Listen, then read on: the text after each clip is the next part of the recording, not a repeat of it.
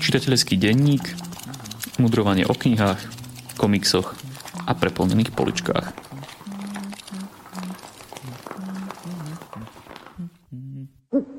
Vítajte pri počúvaní 28. čitateľského denníka. Ja som Jakub, je tu so mnou aj Šimon a náš dnešný podcast je špecifický v tom, že zhruba takto pred troma rokmi sme začali s nahrávaním jeho prvej epizódy. Šimon, vďaka, že to so mnou ťaháš už tieto 3 roky. Veľmi rád. Je to prekvapivé, rýchlo nám to zbehlo, tak som rád, že nás stále počúvate. Dôkazom o tom je aj to, že nám posielate otázky do našej úvodnej rozpravy. Dnes si dáme krátku diskusiu nad otázkou posluchačky Lenky, ktorá sa pýta, Zaujíma ma, či ako dlhoroční čitatelia máte niekedy chvíle alebo obdobia, keď nemáte chuť čítať. Ak áno, čo s tým robíte, alebo ako sa ku knižke prinútite vrátiť. Šimon, mal si už takéto obdobia, že sa ti nechcelo čítať a že si sa musel nutiť? No, aby som bol úprimný, Lenka, mám permanentne také obdobie. Ale nejde o to až tak, že sa mi nechce čítať, skôr je kopa iných vecí, ktoré sa mi chce robiť viac. Potom sú zase momenty, keď sa nudím len tak, keď nerobím nič popri tom, že napríklad idem na obed niekde a som sám, tak sa mi nechce len tak sám musieť na obedem, tak si zoberiem knižku so sebou. No čo robím, aby som sa donútil čítať opäť, no vždy mi napadne tento podcast, že musím niečo prečítať, aby sme, aby sme sa mali o čom rozprávať. Nemám na to nejakú hlbšiu odpoveď. Možno mi napadne, keď ty niečo spomenieš, Kubo, ale... Ja to mám zase naopak, že ja nemám chuť čítať iba vtedy, keď som chorý nejak veľmi, alebo ak už som veľmi načítaný, alebo neviem, ako to povedať, že keď už čítam niekoľko, niekoľko hodín a potom už ma z toho boli hlava, alebo takto. A, a ináč, mm, ináč asi Ináč asi som nemal takéto nejaké dlhodobé výpadky čítania, ktoré by neboli ovplyvnené nejakými vojkažšími vplyvmi takéhoto typu choroby alebo únavy. Skôr možno mám niekedy problém k istým typom kníh, ktoré sa mi zdajú, že vyzerajú príliš náročne alebo nezaujímavo a ja ich z nejakého dôvodu mám na tom nočnom stolíku, tak k ním sa niekedy musím trošku, e, trošku dopracovať. O klasike sme tu už veľakrát hovorili, tak tam, tam to mám jasné, že ja si uvedomujem jej hodnotu, tak k tej klasike sa dopracujem. A potom sú možno, že nejaké odborné veci, ktoré musím kvôli práci čítať, tak tam zase vidím tú hodnotu toho, že mi to niečo prináša pre moje zamestnanie alebo pre tvorbu. No a potom sú tu niečo medzi tým. A tam to robím takým spôsobom, že e, pokiaľ ma tá kniha nezaujíme do, dajme tomu, prvej tretiny, tak e, ju odložím a nemám z toho výčitky svedomia. To som ináč e, tento mesiac sa rozprával s jednou mladou devčinou, ktorá hovorila, že, že ona proste neodloží tú knihu, aj keď ju nezaujíma, že má aktuálne rozčítanú nejakú fantasy ságu a že ju chce dočítať do konca, lebo už začala, tak s týmto aj nemám vôbec žiaden problém. Môj život je príliš krátky na to, koľko zaujímavých kníh tu je, aby som sa takto trápil. Tak tak tam vlastne, pokiaľ tú knihu musím dočítať kvôli nejakému dôvodu, tak už tak čítam selektívne, že prvú vetu každého odseku, aby som mal nejaký, nejaký prehľad alebo niečo pochytil z toho, ak to potrebujem, ale už to odkladám. Takže ja sa asi nemusím veľmi nutiť. Ja som to mal podobne ako tá dotyčná, s ktorou sa rozprával, že keď som nejakú knihu začal, tak som to považoval ako dokonca až morálne zlyhanie, že ju nedočítam. Ale postupne som sa prepracoval k tomu postoju, ktorý máš ty. Že ak ma tá kniha nezaujme, tak sa nebudem trápiť a nebudem ju ďalej čítať. A proste to nechám tak. Dotyčne odporúčame nezačínať e, s Eriksonom alebo Sandersonom radšej lebo sa uvrhne do, do žalára na niekoľko rokov. Fantasy je proste rehoľa. To nemôžeš len tak eh, Mám ešte jeden motivačný nástroj takýto. Možno som ho tu už spomínal. Ja si na konci roka vždy robím taký zoznam kníh, ktorý chcem prečítať na nasledujúci rok. Aj s pani manželkou si to takto vycapíme vždy na dvere. A tam mám to rozdelené do dvoch stĺpcov. A ten prvý stĺpec je taký, ktorý musím prečítať, ktorý som si povedal, že musíš, Jakub. A druhý je taký, že môžeš. Na konci roka vždycky ten prvý stĺpec, ktorý som prečítal, je teda vyškrtnutý a nahradza, nahradený je tým, tým druhým, tým do, dobrovoľným. Čiže vlastne takto sa mi v priebehu dvoch rokov to vždycky posunie z môžeš na musíš a tam uh, ma to vlastne tak motivuje aj. Ma to tak teší si to vyškrtávať, že to je taký, niekomu to pomáha, keď má také zoznamy a si to tak odškrtáva spokojne, tak to je taký motivačný nástroj možno možno pre teba, Lenka, možno by ti pomohol. Mňa, mňa najviac motivuje, keď sa mám potom s kým o tom rozprávať. Že ako čítanie je do veľkej miery v, dneš, no, v dnešnej dobe, ako je ponímané taká osobná individuálna skúsenosť, čo je akože fajn, ale ja rád to potom rozoberám. No a práve, že okrem túto teba, Jakub, nemám veľmi nikoho, s kým by som sa takto vedel rozprávať o knihách, takže tento tento podcast ma motivuje Tak snáď motivuje aj, aj našich ďalších poslucháčov. No, počul som už od niektorých, že si zapisujú naše knižné typy, tak eh, snáď budeme vyberať zodpovedne. Ale keď si hovoril o tom, že ťa motivuje to, že rozprávať sa o knihách s niekým, tak ja mám vlastne aj takú novú skúsenosť, o ktorej bude aj jeden z nasledujúcich podcastov a to vytvorenie literárneho klubu, ktorý máme tu na v Bardiove, ktorý začal tento školský rok a začali sme na ňom rozoberať Iliadu od Homéra, ku ktorej by som sa skôr či neskôr asi nejak dostal, ale takto ma to aspoň motivuje čítať raz za dva týždne máme stretnutie, kde rozoberáme jednu kapitolu, takže to je vlastne aj taký systematický nástroj, ako prelúskať nejakú literatúru a dostať sa do nej trošku aj hlbšie, tak uh, možno to je ďalší nástroj, že spraviť si nejaký taký malý klub, či už v nejakej knižnici, alebo aj len tak niekde v obývačke a že sa uh, zaviaže nejaká skupina ľudí, že budeme čítať, neviem, Annu Kareninu a budeme sa o nej rozprávať, alebo čokoľvek iné. Nejakú, nejakú ruskú klasiku. Aby ten klub bol ešte zdeptanejší než na začiatku. Lenka, ďakujeme ti veľmi pekne za túto otázku. Sme radi, že čítaš a že nás počúvaš a posielame ti výborný historický román z tudrovského anglicka Wolf Hall. Ak chcete aj vy vyhrať nejakú peknú knižnú cenu, pošlite nám akúkoľvek otázku týkajúcu sa literatúry na náš Facebook alebo e-mail infozavináčkandelaber.sk a jednu otázku opäť o mesiac vyberieme a odmeníme peknou knihou. Tak ja dnes začnem knihou, ktorá je špecifická v tom, že sme na nej spolupracovali so Šimonom v istej forme obaja. Sice sme nič nenapísali, nie je to tento typ podcastu, ktorý, ktorý píše knihy, ale Šimon tú knihu prekladal z angličtiny a ja som ju graficky spracoval. A je to kniha od Rebeky McLaughlin 10 dôležitých otázok tínedžerov o kresťanstve. Aj keď ten tá forma, ktorú možno, že ešte spomeniem, je veľmi pekná. Tá kniha je plná ilustrácií, tak dôležitý je v tomto prípade obsah, ktorý sa triafa úplne do čierneho. Pred eh, pár rokmi získala Rebecca za svoju knihu Confronting Christianity ocenenie časopisu Christianity Today. Séria ťažkých otázok smerujúcich na kresťanstvo ju pri práci na tejto knihe zaujala natoľko, že sa ju rozhodla istým spôsobom upraviť a pretransformovať pre mladšiu generáciu mladších čitateľov. Zmysel utrpenia, Boží súd a milosrdenstvo, dôveryhodnosť Biblie, láska, rasizmus, sexualita, veda versus viera a ďalšie témy týkajúce sa našej spoločnosti riešia už aj tínedžery, tak eh, prečo im to nepriniesť nejakým zrozumiteľným a pútavým spôsobom. Autorka už od začiatku priznáva, že je veľmi veľkou faninkou Harryho Pottera a práve citáty a prirovnania z tejto obľúbenej knižnej série sa ťahne aj týmito desiatimi dôležitými otázkami. Každú kapitolu však doplňajú aj odkazy na iné klasické diela ako na Pána prstenov či animované Disneyovky, ale čo je najdôležitejšie, Rebekine postoje k jednotlivým témam vychádzajú z hlbokej biblickej ortodoxie. Ako držiteľka cambridgeského doktorátu z renesančnej literatúry píše veľmi pútavo, svižné kapitoly vždy končia súhrnom a zaujímu určite aj dospelého čitateľa. Poctivo v nich hovorí aj o mnohých zlyhaniach kresťanov a cirkvi a v najsympatickejšej kapitole celej knihy otvorene popisuje aj svoju komplikovanú sexualitu a príťažlivosť k rovnakému pohľaviu, s ktorým celý život zápasí. 10 dôležitých otázok je tak e, asi najkomplexnejším pohľadom na svet dospievajúcej generácie a jej vzťahov ku kresťanstvu, aký som doposiaľ čítal. Je to úprimný, priamočiarý, citlivý, empatický, ale aj vtipný a kultúrne relevantný knižný príspevok. Už by som tam len pridal kapitolu o ekológii a klimatickej úzkosti a bolo by to perfektné. Tak možno, že na budúce. Ja veľmi súhlasím s tvojim hodnotením. Ja som tiež mal veľmi dobrý dojem z tej knižky, keď som na nej pracoval. Z obsahu aj z formy naozaj vidno, že pani McLaughlin vie pracovať so slovami, aj s myšlienkami, aj spoločne. Naozaj výborná, výborná knižka.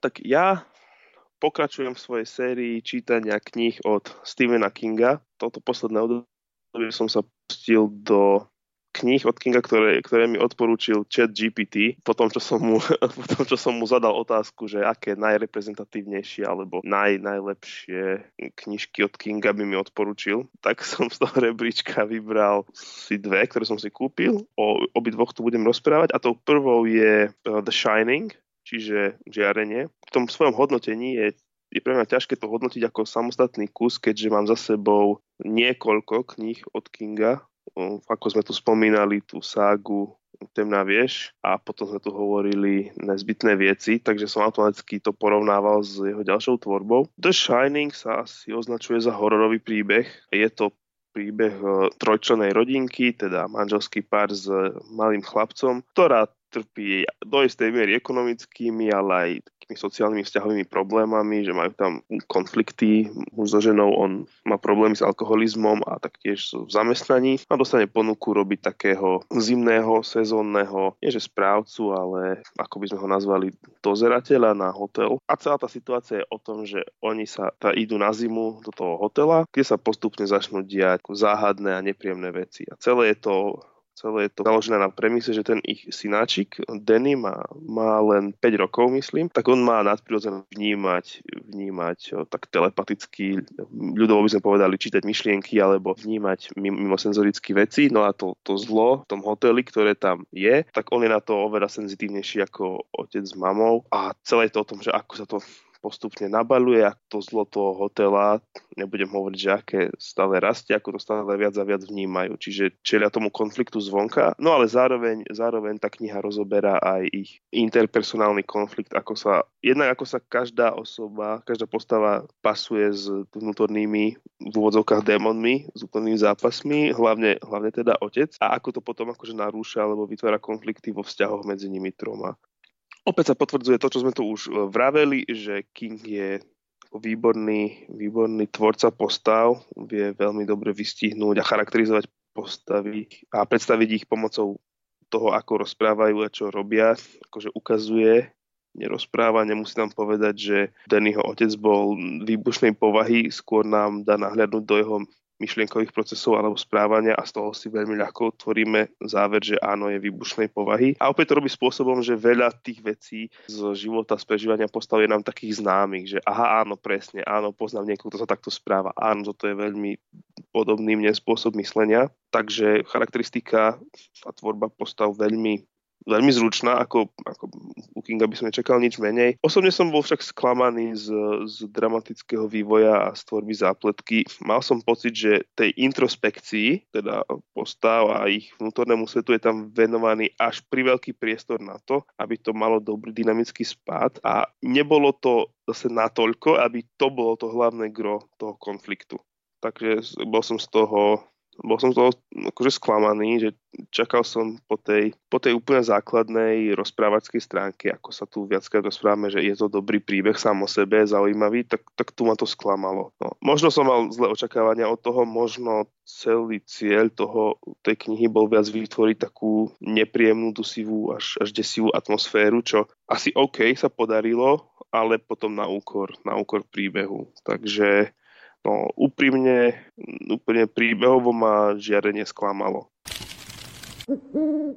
Mojím druhým príspevkom na dnes je kniha Výdych od eh, Teda Changa.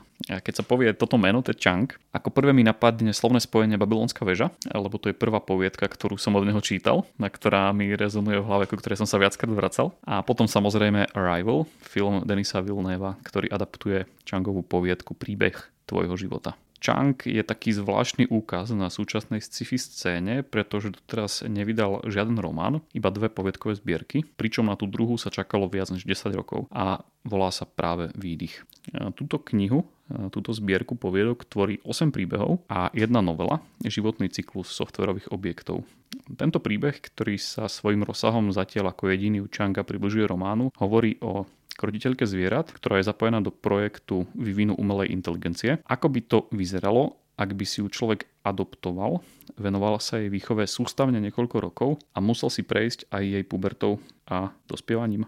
Zasiahlo by nejako do jeho medzľudských vzťahov a nezačal by už človek po takej dlhej dobe tú umelú inteligenciu považovať za svoje dieťa. Povedka Kupec a alchymistová brána je zas presieknutá orientálnou atmosférou cestovaný obchodník s látkami v nej rozpráva svoj životný príbeh samotnému sultánovi. Celkom sa to podobá na príbehy Tisíc a jednej noci, až na všetky tie teleportačné brány do minulosti a budúcnosti. A spomeniem ešte jednu poviedku, Pravda faktov, pravda pocitov, ktorá je takým výjavom z budúcnosti, v ktorej si každý dokáže prehrať všetky svoje spomienky priamo na sietnicu oka. Myslím, že táto poviedka bola aj sfilmovaná v rámci seriálu Black Mirror na Netflixe.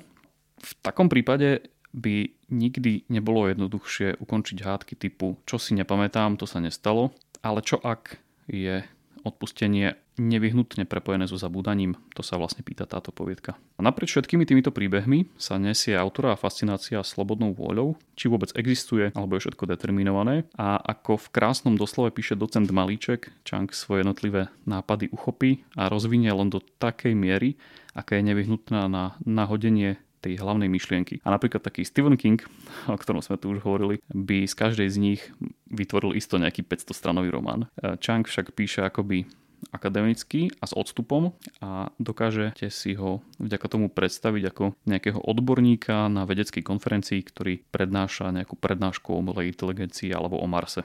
Nemohol by som o ňom ale povedať, že ho nezaujímajú postavy, ale niekedy tam vidno tú fascináciu tou samotnou jednou, jednou myšlienkou, ktorú sa snaží tými postavami nejak rozvinúť a podporiť. Ale zase niekedy sú jeho príbehy aj naozaj dojímavé. Či už teda v poviedke Veľké ticho sa snažia komunikovať papagáje z disku Arecibo s ľudstvom alebo seba samého operujúci robotický doktor a filozofuje o živote vo výdychu, či keď Daisyho patentovaná automatická pestunka vychováva deti, Chang ponúka veľa priestoru pre poctivé zamyslenie sa nad svetom, v ktorom žijeme, a to v línii takej hlbavej sci-fi ako od Izaka Asimova.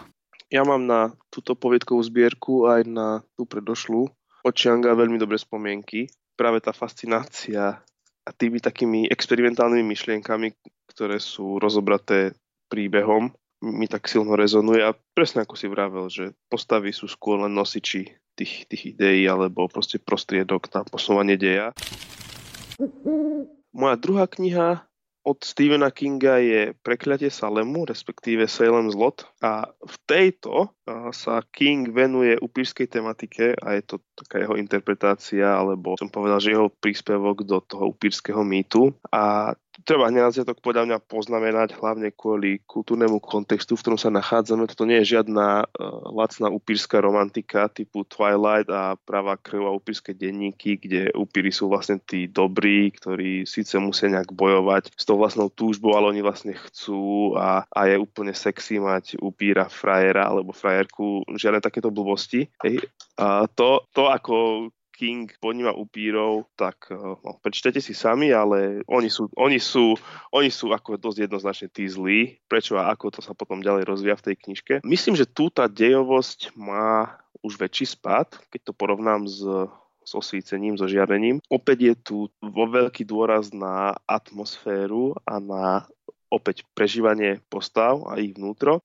Začína mať dojem, že čím hlavnejšia postava je, tak tým menej jeho vnútra tu máme, lebo King ako keby vykresloval panorámu mestečka, to je ten Jerusalem, ten Salem slot a to, ako tam opäť fungujú vzťahy a jednotlivé také ikonické postavičky v tom e, meste, napríklad nejaký správca alebo strážnik skládky odpadu alebo miestna klebetnica, ktorá, ktorá pozná každého alebo šerif a jeho pomocník a tak ďalej. A dokonca sú tam aj vyslovené kapitoly, ktoré sú také odosobnené, ktoré dávajú taký panoramatický pohľad na to mesto, že ako funguje napríklad v niektorú noč, e, dennú dobu, alebo potom, keď už sa tam tie problémy nabalujú a dejú sa zlé veci, tak ako, ako to mestečko sa správa. Taký pohľad, taký zoom out. Nie iba na konkrétne postavy, ale na to mesto ako celok.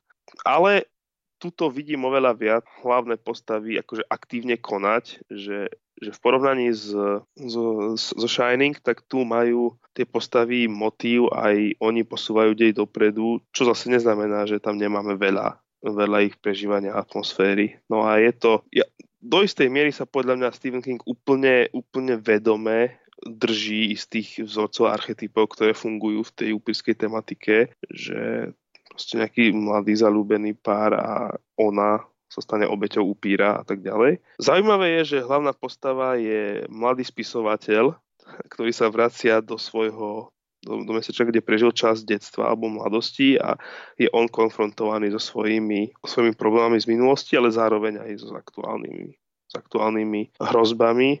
Páči sa, mi, páči sa mi, že to reflektuje Drakulu v tom, že on vlastne si okolo seba pozbiera partiu kamarátov, ktorí mu vlastne pomáhajú v boji proti tomu upírovi, ako aj v Drakulovi boli, boli Jonathan, uh, Mina, Van Helsing a tak ďalej tak aj v tomto je taká partia, tiež je tam nejaký múdry doktor, ktorý pozná veľa histórie, číta knihy, teda profesor, potom je tam nejaký doktor, potom je tam taký ten spisovateľ, ako taký, taký akčný, akčný hrdina, takže poviem, že tam akože úplne vedomé kývnutia a odkazy na, na tú úpisku klasiku, ale prenesené do, do dobovej, dobovej Ameriky. Taktiež sa mi páči v tom tú líniu, by som povedal, že filozoficko-ideologickú Kingovú, kto, kde dosť jasne on hovorí o tom, že zlo je reálne a zlo s veľkým Z. To nie je také nejaké ľudské zlyhanie alebo nejaká nepohoda, ale že to je vyslovene, vyslovene tako, že bytostné, existujúce, existujúce zlo,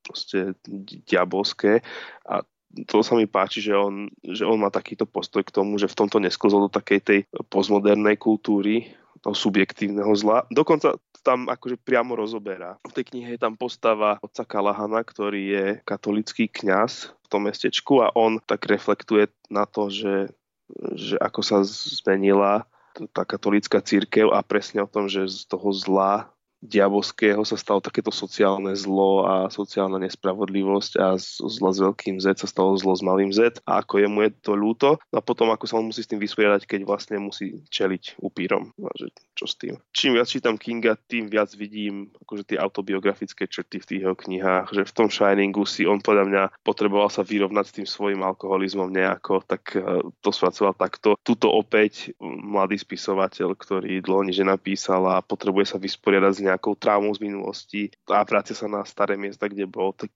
no neštudoval som podrobne životopis a život Stephena Kinga, ale začínam tam vidieť stále viac a viac, že on sa nejako potrebuje vlastne vypísať z tých svojich vnútorných, vnútorných problémov. Tak tu mám tri krátke poznámky k tomuto. Prvá je, že tie autobiografické črty, ktoré tam nachádzaš, tak vlastne v temnej veži, tak tam zase spracová tú svoju autonehodu a veľmi takým kreatívnym spôsobom tam zapracováva samého seba do deja čo nebudeme rozpitvávať, prečítajte si to, je to veľmi vtipné. A druhá je, že režisér Scott Derrickson, ktorý režiruje e, zväčša horory, myslím, že natočil Exorcizmus Emily Roseovej, on hovorí, že horor je presne to, čo si ty spomenul, že horor je žáner, ktorý berie to zlo vážne, že jeden z posledných, ktorý hovorí, že zlo naozaj existuje a je také bytostné. A, a posledná moja poznámka je, že plánujem si určite kúpiť Drakulu, lebo mám iba také nejaké okresané vydanie, ktoré vyšlo za socializmu, ale teraz sú po ruke už aj tie kompletné vydania, tak plánujem si ho určite teraz niekedy prečítať a hneď za tým by som si dal práve ten Salem Zlot, aby som si to takto porovnal a mal to takto bezprostredne.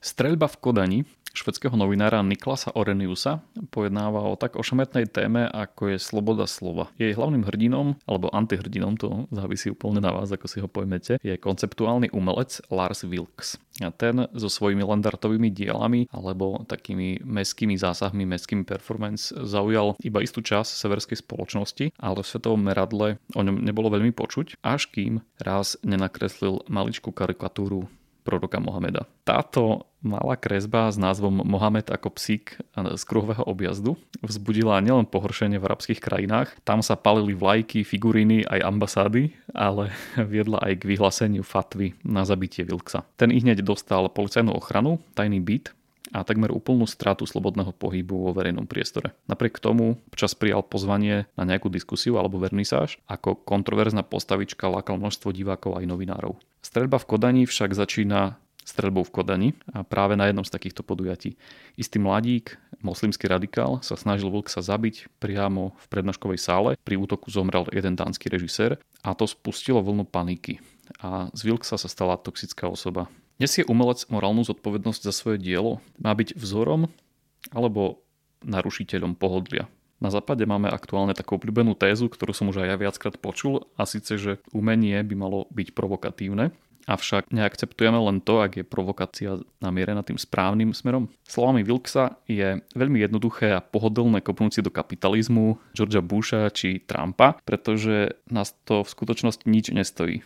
Čo však, ak začneme rýpať do menej bezpečných osôb a na menej bezpečnej pôde? Táto Oreniusová kniha je výbornou reportážou, ktorá pokrýva aj témy ako rozdiely medzi Švédskom a Dánskom a ich prístupom k diplomácii, extrémizmus, politickú korektnosť, miesto islamu v demokracii, prisťahovalectvo. Ukazuje aj, aké uletené postoje má radikálna pravica i ľavica a ako na seba navzájom reagujú. Ako výtvarníka ma však najviac zaujali práve témy slobody prejavu, úlohy umenia a postavy umelca v dnešnej dobe a tým pádom to bolo pre mňa fascinujúce čítanie a zatiaľ jedna z najlepších absintoviek z edície Prekliatí reportéry. Aký je tvoj tvoj osobný postoj k tejto téze, že umenie má provokovať? Doplnil by som do tejto tézy jedno slovo, a to by bolo slovo, že nie len. Umenie nie je len o tom, že mám ľúbeznú krajinku alebo zátišie, ktoré mi obzvlášňuje obývačku, ale má aj poukazovať na problémy, má vyrušiť, má vytrhnúť z nejakého pohodlia a ten umelec je istým spôsobom taký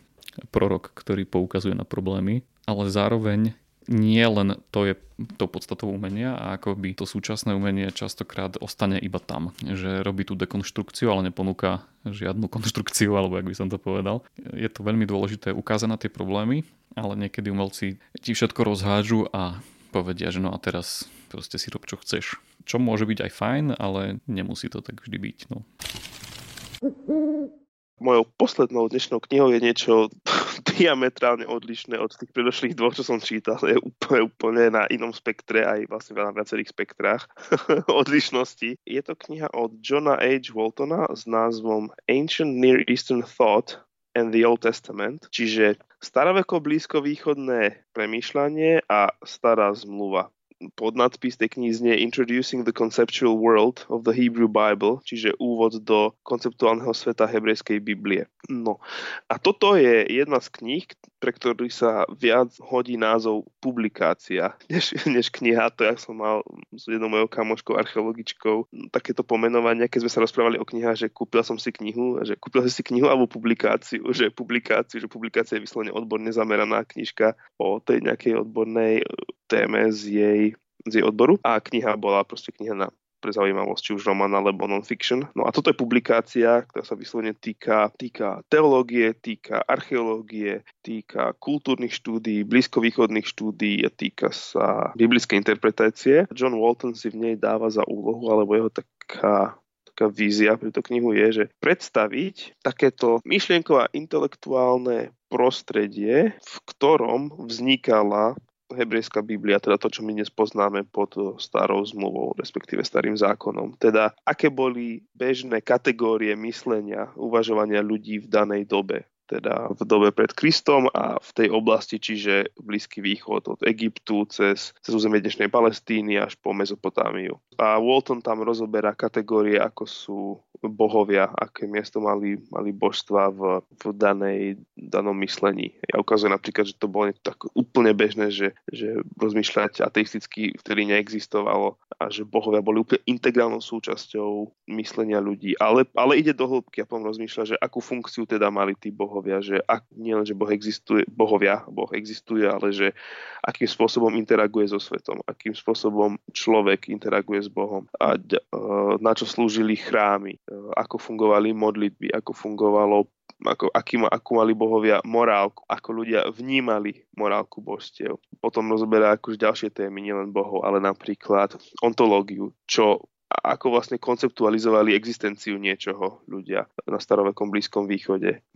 Že kedy niečo, kedy niečo existuje, kedy to je akože konceptuálna kategória v, v nejakej ľudskej hlave a porovnáva to so súčasným myslením. Čiže vytvára takéto to myslenie, v ktorom a do ktorého vznikala staroveká semická hebrejská literatúra. A jeho cieľom je vlastne pomôcť pastorom, študentom teológie alebo širšej odbornej verejnosti viac rozumieť starovekému Blízkému východu a tým pádom aj, aj Biblii, teda jej hebrejskej časti. Pre mňa je to akože veľmi, veľmi obohacujúce čítanie a vidno v mnohých veciach, že ako veľmi som aj ja aj súčasní čitatelia poznačení našimi súčasnými modernistickými, materialistickými a, a postmodernistickými, čiže takými relativistickými predpokladmi. A Walton ukazuje, že teda ľudia vtedy, keď písali starú zmluvu, tak akože oni mali úplne iné predpoklady, úplne iné východiska a teda mňa to učí k Biblii a k biblickým textom pristupovať ako keby, alebo aspoň snažiť sa pristupovať s úplne inou optikou, s úplne iným setom otázok, úplne iným setom predpokladov a, a to porovnám so svojím štúdium, tak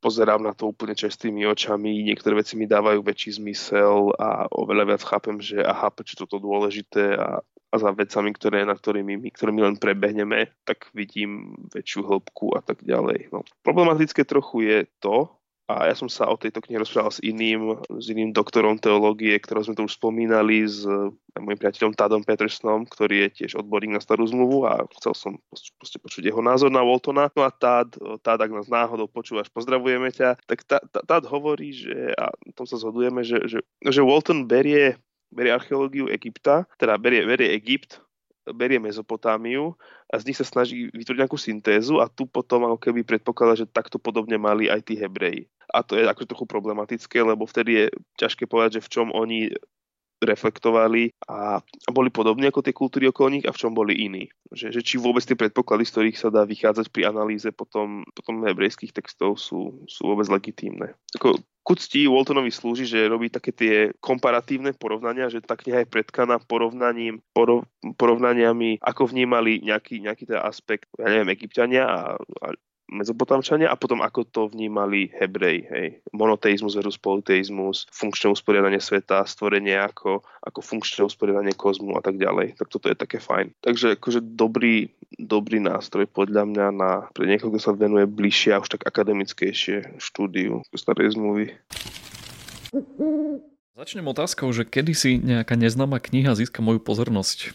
A odpoveď je, keď sa ju rozhodne sfilmovať Martin Scorsese. A zároveň, keď pri bližšom pohľade na ňu objavím meno autora, ktorým je David Gren, stojaci za výborným strateným mestom Z, o ktorom som tu hovoril asi pred dvoma rokmi. Vrahovia mesiaca kvetov, to je názov tej knihy a zároveň aj filmu, hovorí o fascinujúcej etape medzivojnových amerických dejín, o objavení ropy na území kmeňa Osageov, indianského kmeňa Osageov. Zo dňa na deň sa z tejto komunity stali najbohatší ľudia na kontinente vlastnili rozsiahle sídla, automobily, súkromné lietadla, svoje deti posielal do tých najlepších európskych škôl, až kým ich niekto postupne nezačal vraždiť. David Grant poňal túto svoju knihu ako True Crime. E, nie je to teda román, ale zase ani čistokrvná reportáž, je to niekde na pomedzi medzi týmito dvoma žánrami. Najprv objasňuje dobové udalosti skrz príbeh rodiny Burghartovcov a vznik FBI. Na záver sa presunie ešte aj do súčasnosti a rozpráva o svojom vlastnom výskume a aj o nových šokujúcich objavoch. Kopiace sa mŕtvoly, pribúdajúci podozrivý, špinavý biznis s ropou, ponižujúci život v rezervácii. Je to napínavé čítanie o ľudskej chamtivosti a zlobe, ktoré mi pripomenulo, že už si konečne musím skompletizovať svoju komiksovú zbierku skalpov. A pomedzi to, ako som tú knihu čítal, tak som sa tešil aj na film Martina Scorseseho a musím povedať, že som na neho bol dvakrát v kine. Bol som veľmi zvedavý, ako uchopí jednotlivé postavy a čo si z toho true crime, čiže takého poloreportážneho, poloromanového príbehu vezme. Musím povedať, že som veľmi spokojný, zároveň sa opýtam aj teba, že ako si tento príbeh vnímal ako nečítateľ tejto knihy? No, ja som na film išiel na základe tvojho odporúčania a keďže tvojmu vkusu už celkom dôverujem, tak som eh, nebol až taký skeptický, ako som bežne voči všetkému. Film na mňa urobil veľmi dobrý dojem. Čiže aj keby sme si odmysleli, že či je to dobrá, alebo verná, alebo neverná adaptácia, tak ten film bol určite v tom dobrom kvadrante, že je to dobrý film. Spočiatku ten film má 3 hodiny. Chvíľu trvalo, kým vlastne mi, mi došlo, a bolo jasné, že o aký film vlastne ide, že či tu ide o takú nejakú koláž, alebo je to... Miestami som mal pocit, že pozerám, pozerám Tarantino film a že či toto má byť taký nejaký joke, ktoré berie násilie akože humorne a či to je nejaký historický film, či to je detektívka, ale to sa akože pekne utriaslo, hoci, hoci akože niektoré žánrové konvencie by som povedal, že neboli dodržané, k tomu sa asi ešte dostaneme a Hej, a, a bolo to napínané, som chcel vedieť, ako to skončí, fungovalo to na úrovni toho príbehu, he, herecké výkony, super, že ja som si to veľmi užíval. A bolo to okno do takej histórie, alebo do takej časti americkej histórie, ktorá práve nie je až taká známa, taká preskúmaná. Hej, tam sa buď rieši to takéto systematické e, vyvražďovanie alebo utlačanie e, pôvodných obyvateľov Ameriky, alebo potom rasizmus a afroameričania a tak ďalej. A toto bola taká časť histórie americkej, ktorú som ja skoro vôbec nepoznal. No a fungovalo to dobre, lebo to bolo podložené tým tou detektívnou zápletkou a či bude zlo potrestané a tak ďalej. No, ja som bol veľmi zvedavý na to, že ako budú uchopené postavy, pretože postavu, ktorú hrá Leonardo DiCaprio, nie je úplne kladná a väčšinou sme zvyknutí, že DiCaprio hrá tie kladné postavy. A veľkým prekvapením pre mňa bola Lily Gladstone, ktorá hrala vlastne jeho indianskú manželku. Hrala takým, takým dôstojným, pokojným spôsobom. A potom samozrejme ešte, aby sme nezabudli aj na Dannyho Dennyho, počkaj, jak sa volá, nie Denny, nie Denny DeVito. Robert, Robert De Niro, furt si, tie mena. Tak uh, Roberta, uh, Roberta De Nira. Ja som veľmi ocenil na tom filme, že má také, také pokojné tempo, ktoré, ktorým ako keby sa si pristupuje vážne k tej téme a nesnaží sa ju robiť nejakú ľahko prístupnú a chrumkavú. Pri jeho starších filmoch, ktoré sú známe najmä z mafiánskeho prostredia, ako Casino alebo Mafiáni, alebo v podstate aj Volk z Wall Street, tak on vlastne spraví vždy to, že vyberie nejakú zápornú postavu, ktorú vám spraví dokonale sympatickou, že si hovoríte, že oh, a keby to bolo cool, keby ja som bol s tými mafiánmi, alebo keby som na Wall Street zarábal tie, tie peniaze, ktoré tam zarábajú oni. A potom sa tak zhrozíte, že vlastne čo, po čom tu žite. No ale tu na to spravil ináč, tu na vlastne sú tie, tie záporné postavy v podstate od začiatku hnusné, ale vy s nimi musíte stráviť tie 3,5 hodiny a nerobí vám to, že by to robil nejak eh, tak prvoplánovo zábavne, že nie sú tam žiadne eh, nejaké akčné scény alebo prestrelky a keď aj dojde na nejaké vraždy, tak oni nie sú robené takým, eh, takým nejakým kulovým spôsobom, ale fakt sú také odosobnené súrové, krátke, a tak ako v skutočnosti. Dalo by sa povedať, že je to taká konverzačná dráma, ktorá má 3,5 hodiny, čo mnoho ľudí mm, odradilo aj počas toho, ako som bol v kine, ja som bol teda dvakrát, tak niektorí ľudia odišli, čomu sa akože nedivím, len ja som bol na to pripravený, že to nebude také jednoduché. Presne to sa mi na tom filme páčilo, že on sa neponáhľal a že tam mal veľa pomalých scén a záberov. Aj to napätie nevytváral umelo tým hromadením akcie a rýchlymi strihmi, ale aj v tej záverečnej časti filmu stále, stále išiel tým s tým tempom, že scény boli mnohé kľudné a pomalé a proste si človek mohol vychutnať tú atmosféru keď už napríklad takého toho výsluchu FBI a tak ďalej. Že to napätie musel človek spracovať alebo nejako vnímať v sebe, že, že ako tá zápletka skončí, nebolo mu zvonka natlačané. Takže toto to je akože veľmi ocenia, ocenenia hodné. Zároveň to nie je v takom tom zlom slova zmysle artový film, v zmysle, že mám tu nejakú ťažkú, ťažko interpretovateľnú režisérskú víziu, ktorá je nekompromisná a nejak ma teraz všetci obdivujte, aké som vystaval náročné obrazy, že ono, keď si ten film rozkuskujeme na nejaké kratšie kapitoly, ako nejakú minisériu napríklad, troj, dielnu, tak ono to je divácké, je to divácky film a vieš tam to aj ako bežný divák, ktorý nie je študovaný, vie to odčítať, len v tom, že má to 3,5 hodiny, tak v tomto je trošku náročné a aj v tých očakávaniach, že, že ľudia čakajú od Scorseseho nejaký akože zábavný akčný film, dajme tomu, a tak to vôbec nie je no, v tomto prípade. Takže nebojte sa ho, nie je to nejaká artová morda, ale zároveň pristupujte k tomu s takými očakávaniami, že je to skôr založené na tých dialogoch, postavách, než na nejakom, nejakej akcii. Ja už mám otázku do budúceho podcastu, že čo je to artová morda? 7-hodinové filmy od Belutára, čierno-biele s 12-minútovým úvodným, uh, úvodným bezstrihovým, uh, bezstrihovou sekvenciou. Pohľad na pasúce sa kravy, ktoré idú. To, napríklad. No a tie žánrové veci ešte, to by sme mohli možno trošku iba spomenúť, že vlastne tie, tie jednotlivé žánre majú nejaké svoje propiety, ktoré používajú. A to sme už tiež párkrát spomínali. No a tu, tu na trošku skôr sa si tomu uhýba a ja to mám, ja to mám rád, t- tieto uhyby, že, že ten príbeh je nejak vyskladaný a vy teraz čakáte, že zo svojich skúseností čitateľských a, a sledovacích, že, že bude to smerovať týmto smerom a toto bude moje ako keby divacké uspokojenie, či už nejaká pomsta alebo sprav- vykonanie nejakej spravodlivosti alebo že sa nejaký pár dá dokopy alebo čokoľvek, tak uh, máte nejaké očakávania. Tu nás skôr sa si vlastne tomu uhne a spraví to ináč a, a spraví to zdanlivo, neuspokojivo. To, to oceňujem. To, to, to sa mi páčilo veľmi. Dobre, no tak uh, dnes skončíme takto filmovo. Odporúčame vám veľmi ešte možno, že stíhate ísť na nejaké posledné premietania od nového roka. Už pravdepodobne nájdete tento film iba na Apple TV. Tak, toto je teda koniec nášho 28. čitateľského denníka. Ak sa vám páči, čo robíme, budeme radi, ak nás podporíte prostredníctvom portálu Darujme.sk alebo sdielaním tohto podcastu na sociálnych sieťach. Pošlite nám nejakú literárnu otázku, čítajte dobré knihy aj takto na záver roka a majte sa fajn. Toto bol podcast občianskeho združenia Kandeláber. Viac o nás nájdete na www.kandelaber.sk.